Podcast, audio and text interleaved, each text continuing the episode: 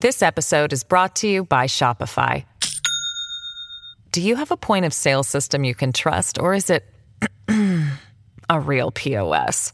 You need Shopify for retail. From accepting payments to managing inventory, Shopify POS has everything you need to sell in person. Go to shopify.com slash system, all lowercase, to take your retail business to the next level today. That's shopify.com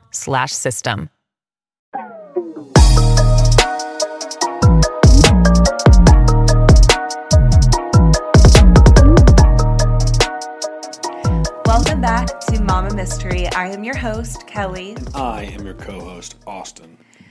Today, you might hear a little booger whistle, and I would just like to point out that it's not mine.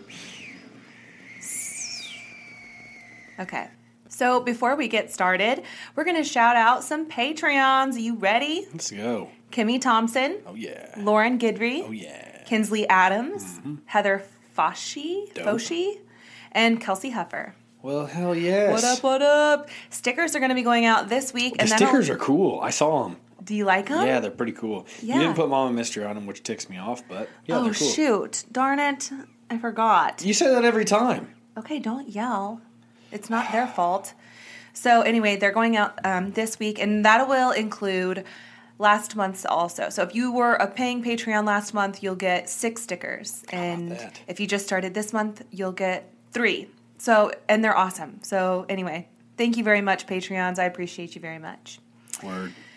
So today we are talking about the leaf killer, which I think is such a crappy name. We got to come up with something better. Maybe by the end of this episode, you can have a better suggestion for what the name of this You named it the Leaf Killer? No, that's just like what his moniker is. Okay. I don't know. I don't really get it. Let's roll. All right. So we're going to dive on in. Let's flow. It's November 10th of 2010, and Tina Herrmann was supposed to be at work for her shift at the Dairy Queen in Mount Vernon, Ohio. This is the second day of work that she has missed, and this was totally uncharacteristic of her. She has always been known as a very dependable, responsible employee. She loved coming to work, she loved her coworkers, and her manager, Valerie Haythorne, has been trying to call her, but she's not getting any answers. So she decides to drive to her house to figure out what the heck is going on. Tina Herrmann is a mother to 11 year old Kody and 13 year old Sarah. Tina is an amazing, very involved mother. She loved planting sunflowers and collecting dolphin figurines. She worked very hard. She enjoyed the simple life. She took great care of her kids. Her son Kody was a fifth grader at the time who loved sports and especially baseball. And Sarah was a very good student, and she seemed kind of shy, but still, great student, great kid. Valerie goes to Tina's house to see if she can figure out what is going on. And when nobody answers the door, she goes around the back and she lets herself in through a window that was unlocked in the back of the house.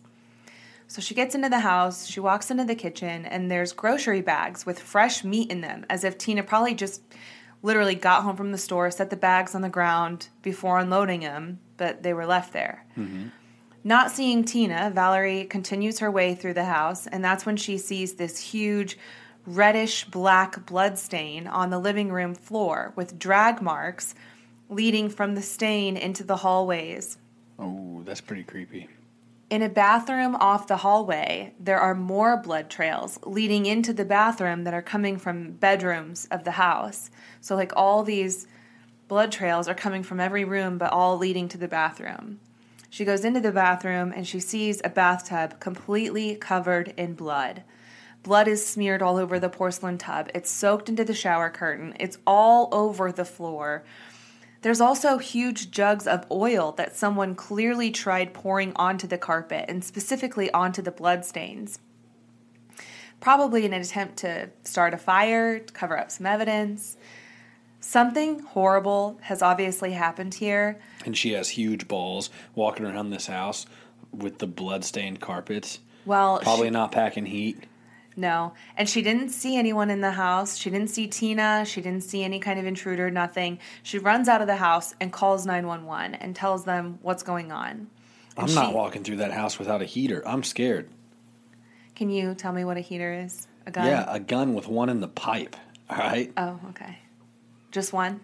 Maybe, yeah, one in the pipe, but several in the clip. Oh, okay. I'm learning a lot.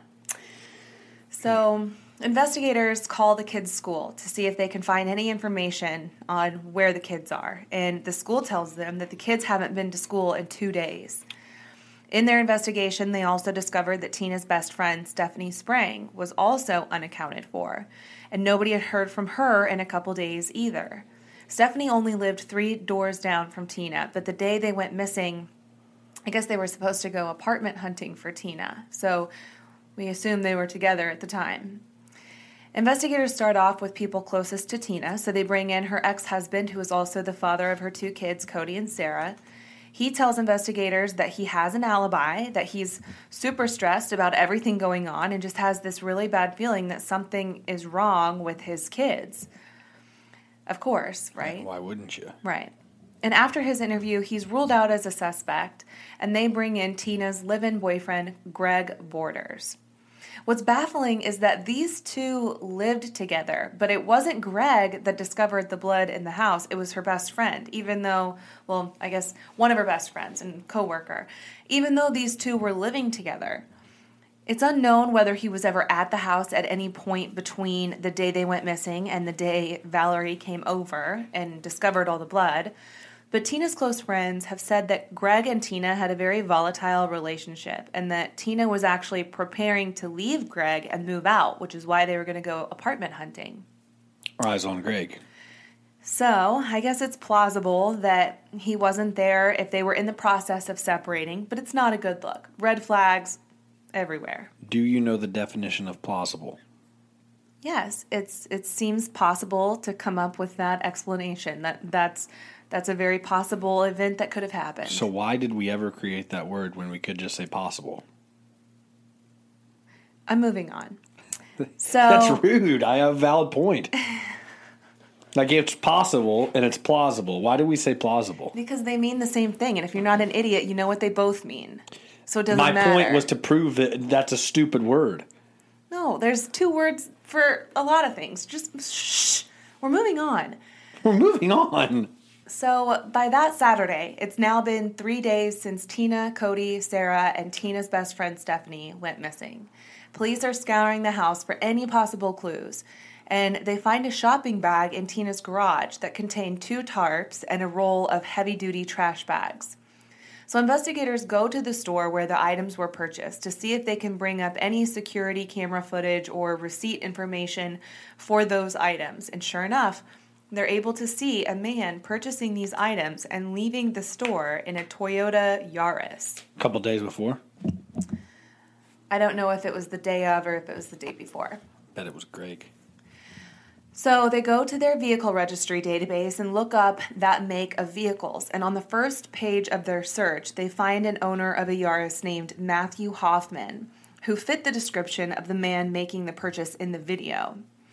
So Matthew Hoffman was working, well, he was actually unemployed, but he was a tree trimmer and he had this interesting criminal criminal record that included a home invasion in Colorado Springs where he tried setting the home on fire to cover up any evidence. So he was actually convicted of that crime and he was sentenced to 8 years for that. So by the next day, police obtain a search warrant for Matthew's house and they come up in the front door they find Matthew asleep on a mattress in the living room. And as they make their way into the house, they're amazed to find tons of leaves, Austin. In one room next to the entrance, what should probably be a dining room, it's an enormous pile of leaves, like what you would find in somebody's yard. It's a huge pile, it's taking up the entire space. From wall to wall, it's probably a few feet high, all leaves. Weird. So they make their way through the house and they find along the walls are shopping bags full of leaves. I have to show you a picture What? of this. And I'm going to put this on our Mama Mystery Instagram page so you can view it there too. But What? This is not what I was expecting. yeah, They're like neatly organized in bags. yeah, they're neatly secured to the wall. Like, how do you even explain that? It looks like there's a bunch of pillows attached to the wall, just na- neatly stacked in rows and And columns. Kmart bags and stuff. What the hell?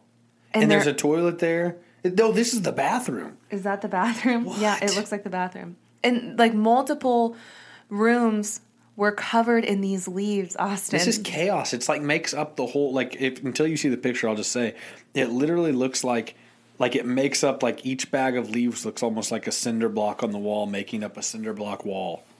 Yeah, I could see how it kind of resembles like the a pattern of a foundation, cinder block, yeah. cinder block wall. Yeah, That is weird. They're like layered over each other. Mm-hmm. it almost looks like it was supposed to be like insulation, but like why? Yes. What is the purpose? And all I could think when I was looking at these pictures was, oh my god, all the bugs, all the bugs that are probably in those leaves. It is so strange. And he's just like living in a leaf house, Just and chilling in there. like that has to probably smell bad. Like what? It's okay, just it on, makes no I'm sense. curious as heck.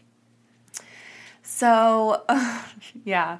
Anyway, they See, then you get me curious about true crime stories. I could care less about this stuff, but you have me curious now. Well, good. That's the point. So, anyway, as they're making their way through the house, they come upon a dresser that is blocking a door. So, they move the dresser aside and they open the door to find that it leads to the basement. So, they make their way down into the basement, and that is when they find 13 year old Sarah, and she is alive.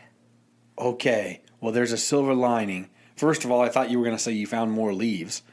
Then when you said that, I was like, shit. And then you said alive, so there's at least a silver lining. What the heck? She's laying on top of a huge pile of leaves and a blanket, and she's tied up and bound with duct tape. She's got jeans on, but he fashioned like a diaper out of a out of a shopping bag to like put a, put around her. She's got a sweatshirt on, but she's also got like work gloves on, and then around the work gloves is just mounds of duct tape. It almost looks like she's wearing boxing gloves of duct tape. She's gagged, but she's alive. So at this point, there's 13 years old. 13. Oh my goodness. At this point, there's still no sign of Kody, Tina, or Stephanie. But Sarah tells investigators that on Wednesday, November 10th, she and her brother had just come home from school and they came in the front door to find blood on the floor of the living room. So she ran into her room and hid there, hearing commotion in the bathroom and terrified to make any sounds. She started to call 911, but then realized if he caught her calling 911, he might kill her. So she had dialed 911 on her phone, but never hit the send button to complete the call. Oh. The intruder came into her room to take her with him and assured her that everything would be okay, that nobody was dead. He bound her up and sat her in the kitchen, and she listened as he killed her little brother and even their family dog because the dog wouldn't stop barking. Then he put her in the back of Stephanie's Jeep. And at the time, I don't think she knew this, but she found out later that he had placed her on top of their dead bodies that were in trash bags, all in the back of the Jeep. And then he took her to his house where he tortured her for four days. He sexually assaulted her. And while she was there, tried forcing her to eat rotten food, dead squirrels, which What a weirdo. really yeah an odd detail but his neighbors recalled after all of this that he would kill squirrels and then barbecue them and eat them like they knew that about him like which i mean i don't know like maybe i, I don't know i'm I trying don't care not how to you judge spin it. It's weird. Like if you Oh, eat yeah. squirrels right now, if you kill squirrels and barbecue them, like you're come weird. on come on we don't need to be eating squirrels guys come on but anyway that's yeah just an odd detail he tried giving her cereal with rotten milk and he just sat her up in this like then all makeshift little dungeon with movies she And watched leaves. Huh? And leaves. and leaves on a huge pile of leaves that he insisted tried to convince her that the leaves were there to make her bed more comfortable because why use a mattress if you can just layer on leaves like none of it makes sense none of it does mental problems. yes As if you didn't know already from taking her, like this is more mental problems. right so the night before this disappearance and the murders Matthew Hoffman had been spending the night in the woods when he randomly decided to burglarize this house. So he broke in and he was interrupted when Tina and Stephanie came in the front door. So I've heard different reports about this, but I think the one that makes probably the most sense is that Tina had come home from the store and interrupted him in the progress or in the process of burglarizing her house. So that explains why she had just set the bags down. I hmm. think Stephanie was probably meeting her at the house so they could go apartment shopping. And he had already attacked Tina at this point and then probably attacked Stephanie soon after because he can't leave an, a witness behind, I guess, is probably his train of thought. Mm-hmm. And then Kody and Sarah show up after they had already been attacked. And so he attacked them too. So that's, I think, the most plausible series of events. Sounds possible. I feel like they were literally in the wrong place at the wrong time with an evil person. And there's been talk about how he planned this because it, it showed him buying a knife online, the same knife he used to kill them, like within that week before, and that maybe he was infatuated with young Sarah. Um, but I, we don't know that for sure. That's just a strong assumption. So, anyway, like I said, Sarah and Kody arrived home from school as Matthew was trying to clean up the mess he made. And so now we have Sarah, but where are Tina, Kody, and Stephanie? So, police bring in Matthew Hoffman, and during the first interrogation, he completely refuses to speak. He does not say a word to investigators, he just stares at his handcuffed wrists. He almost looks like he's comatose, like he is just not there. Mm-hmm. Three and a half hours go by. Investigators are relentless. They're not giving up. They will sit there for as long as it takes for Matthew to either talk or request a lawyer. And finally, he motions that his heart is broken. He almost does this type of sign language. He like motions with a fist towards his heart or his chest and then does this motion like he's breaking a stick. So he's like not saying words, he's just trying to tell them that his heart is broken. And it's not much, but he's finally starting to kind of crack a little bit from this like catatonic state that he's been in for three and a half hours. So they start probing more about Sarah. Since Sarah is the only living victim that they've found, they're unsure of where the others are, but Sarah's alive, and they start focusing on the fact that he must have cared about her at least a little bit if he chose to keep her alive, right? So they talk more about Sarah. They tell him she's going to be okay. They even lie and say that she's worried about this whole situation and what's going to happen, and in an attempt to get him to break, right? And he does. Finally, he comes out and says, quote i knew i must have done something wrong i found her in my house she was tied up so i took care of her Oh yeah. Oh my goodness. yeah in a bizarre roundabout confession he tells investigators that she told him he did this so he figured he must have done it but was trying to put the pieces together and figure out exactly what happened because he didn't remember anything from wednesday or at least that's what he claimed God, you just want to slap him around. right because it's like dude You're full of shit. You're full of shit. Just take ownership. You're done for. She's been found. You're screwed. There's a ton of evidence in the house. Just come, just man up. Like stop being such a coward. I I don't think I would make it as a good interrogator because I would just Get get, violent. Yeah, get pissed and break and Yeah. So, but I mean, that's why I'm not doing it. So, Monday, November 15th, Matthew is brought back in for another round of questioning. And I watched an episode on um, A&E, and it's called Interrogation Raw. It's called Lost in the Leaves, and they show you a lot of like the interrogation footage. And it's fascinating how the investigators meticulously set up the interrogation, paying attention to every detail from the way that the chairs are arranged in the room to bringing in a female investigator with her hair in a ponytail in an attempt to kind of make her look young. So maybe it prompts some sort of reaction from Matthew, since obviously he had like an affinity towards this young girl. that's super interesting. So there's all this psychology behind it. Yeah, like uh, the first interrogation, they were sitting between two tables. Like he was sitting against the wall, then there was a table, and then a detective was sitting behind the table. This time, they moved the table against the wall and had the two chairs just in the Next to corner, kind of facing each other. So it kind of opened it up more. It felt like there was less of a blockade. Mm-hmm. So during this interrogation, and then of course they they changed the detective from a male to a female. So this time it's the female investigator and he tells her that he doesn't know who the other people were that he's being grilled about the day before. And even though he's talking to her, he's still not really revealing anything about where the other 3 are. He's only admitting that he had Sarah in the basement, but he's not admitting how she got there or what he did to her while she was there. This interrogation is much like a chess game, carefully strategizing each question after the next. So after 10 hours, he requests to go back to his cell, and the officers grant that request. The next day, Tina, Stephanie, and Kody have now been missing for six days. Time is running out because soon Matthew is going to have his first court appearance where he'll be appointed a lawyer. So they need to get as much information out of him as they can before a lawyer advises him to do otherwise, right? Mm-hmm. So the investigators turn up the pressure and they start getting sterner with him. There's no more coddling, no more bullshit.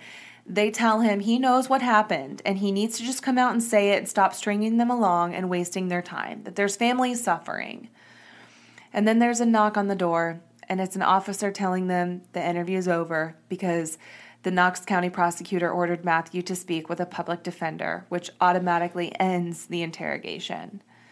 Can you imagine the stress of those investigators having put three days into these interrogations, trying to figure out where these other three missing people are, to have it just boom, stop, done. Yeah.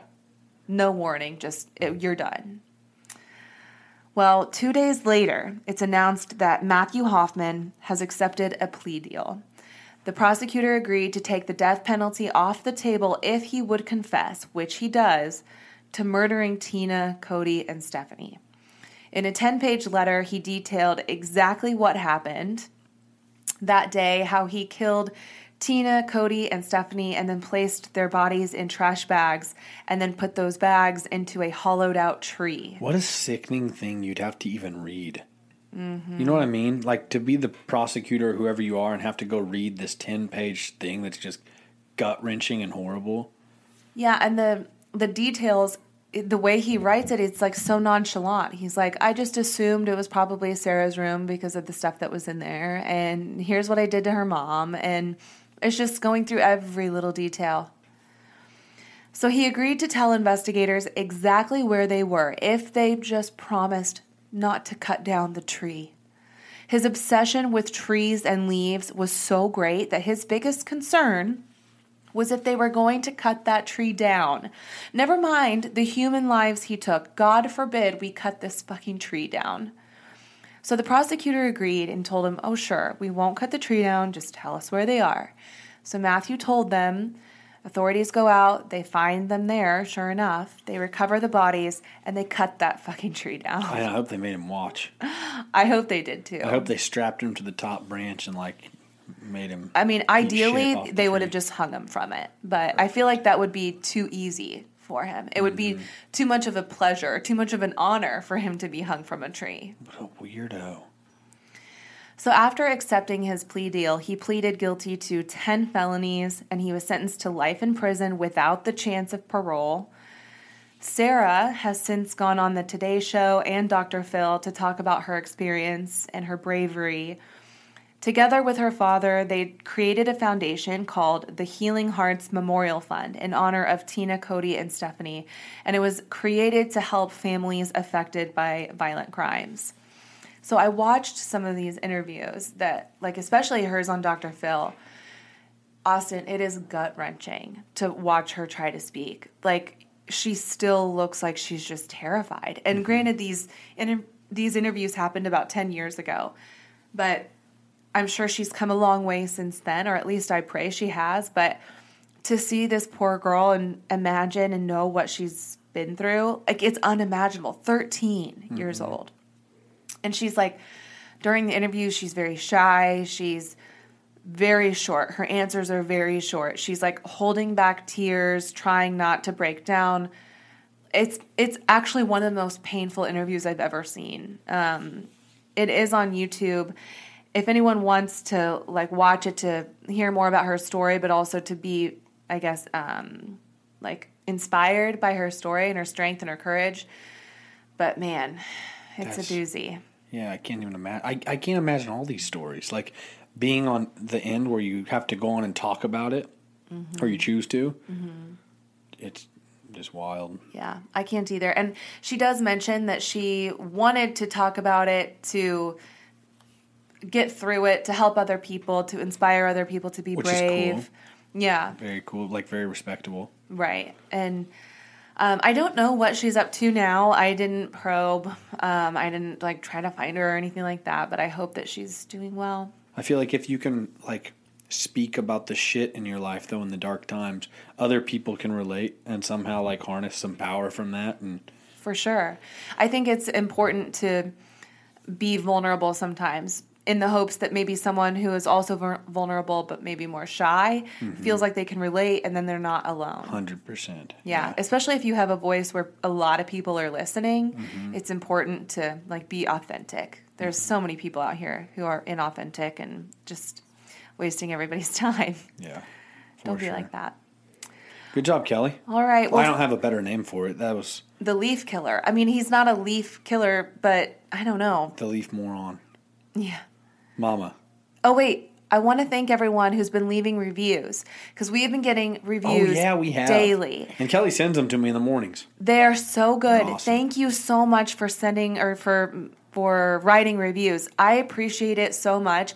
Um, it does not go unnoticed. I read every single one. I appreciate them so much. It helps us get seen by other um, true crime enthusiasts that might want to find our channel. So, thank you so much. And keep your eyes out for Kelly's badass TikTok she's doing now. oh yeah, I'm on TikTok. And if you would share them because it helps it helps spread the show. yeah, So, thank you guys so much.